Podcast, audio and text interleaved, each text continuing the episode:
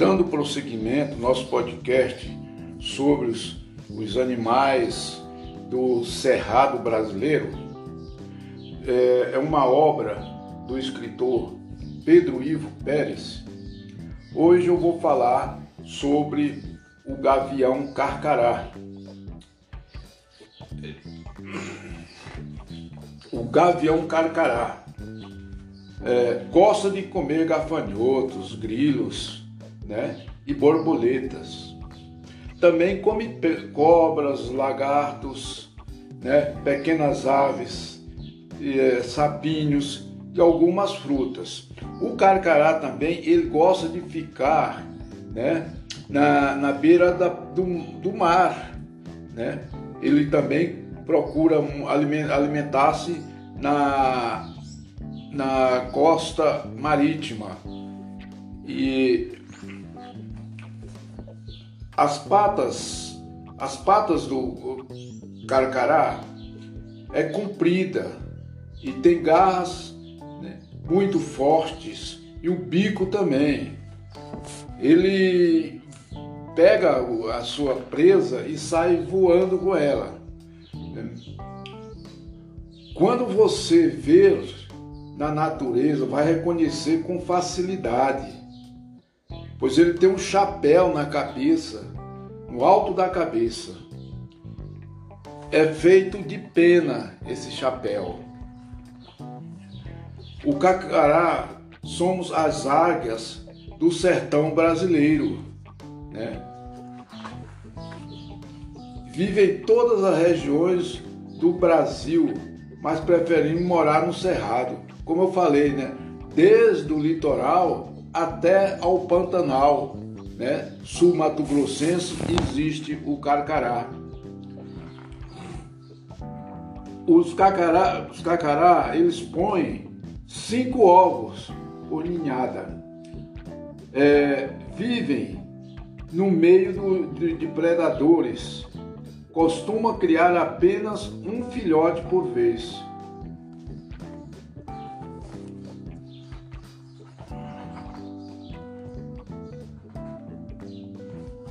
Então, ele vive, vive muito, né? Muito, muito no, no, no, no cerrado, como eu já falei também, né? E no, no no Pantanal, né, na costa marítima. É.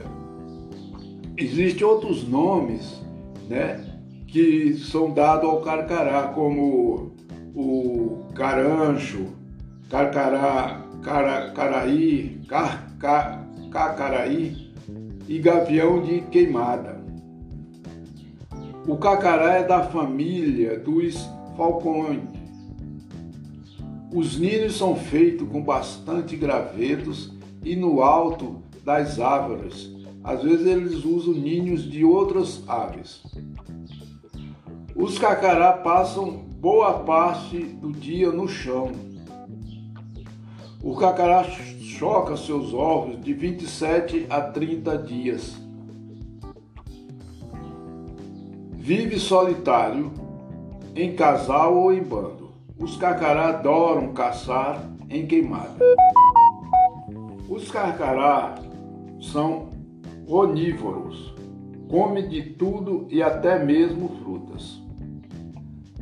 Acampamento de pescadores costumam ser vis- visitados pelos carcarás em busca de vísceras de peixes ou outras iscas. Nos campos de agricultura, costumam seguir os tratores em busca das minhocas e gafanhotos. Nas praias e mangues, eles costumam perseguir aves pescadoras, como gaivota, até que soltem o produto de sua pesca e as pegam em pleno ar. O carcará canta jogando a cabeça para trás e gargarejando seu nome. Nas horas de mais calor e à noite, ficam sempre no alto das árvores. Os carcará têm o hábito de cantarem à semelhança dos macacos. Uma, a maior concentração de carcará está no Brasil, mas ele está presente em todo o continente americano.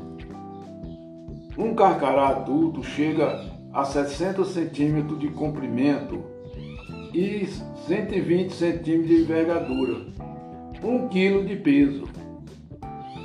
O carcará está presente em todo o Brasil, mas prefere viver em campo, cerrado, beira de matas, de lagos e nos mangues. Atraído pelas farturas de alimentos em função de atropelamento, um recente habitat para os carcará são as beiras de estradas.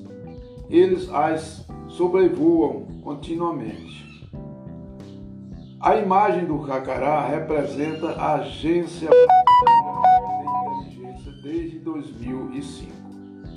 O voo do carcará assemelha-se ao dos urubus, com quem convive muito bem.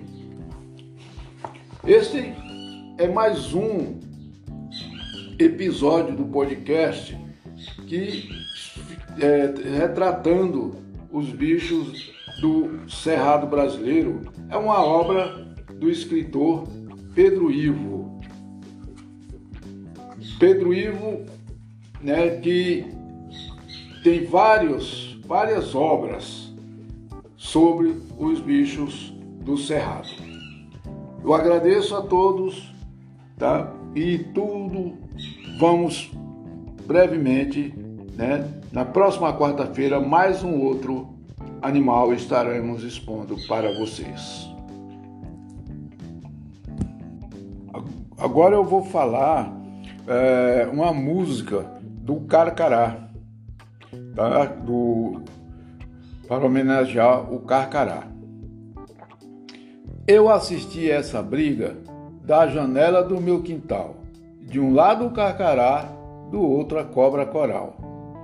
Ele pulava na cobra e a cobra se defendia. Fiquei prestando atenção para ver dos dois quem vencia. Nessa hora apareceu o gato preto, o mimico, e o carcará saiu voando, levando a cobra no bico. O carcará só estava com fome, pois ele não é bicho mau, mas foi lanchar a cobrinha no galho seco de um pau. O carcará come até cobra, mas com, com ela não se envenena. Na cabeça com to, topete preto que parece um chapéu de pena.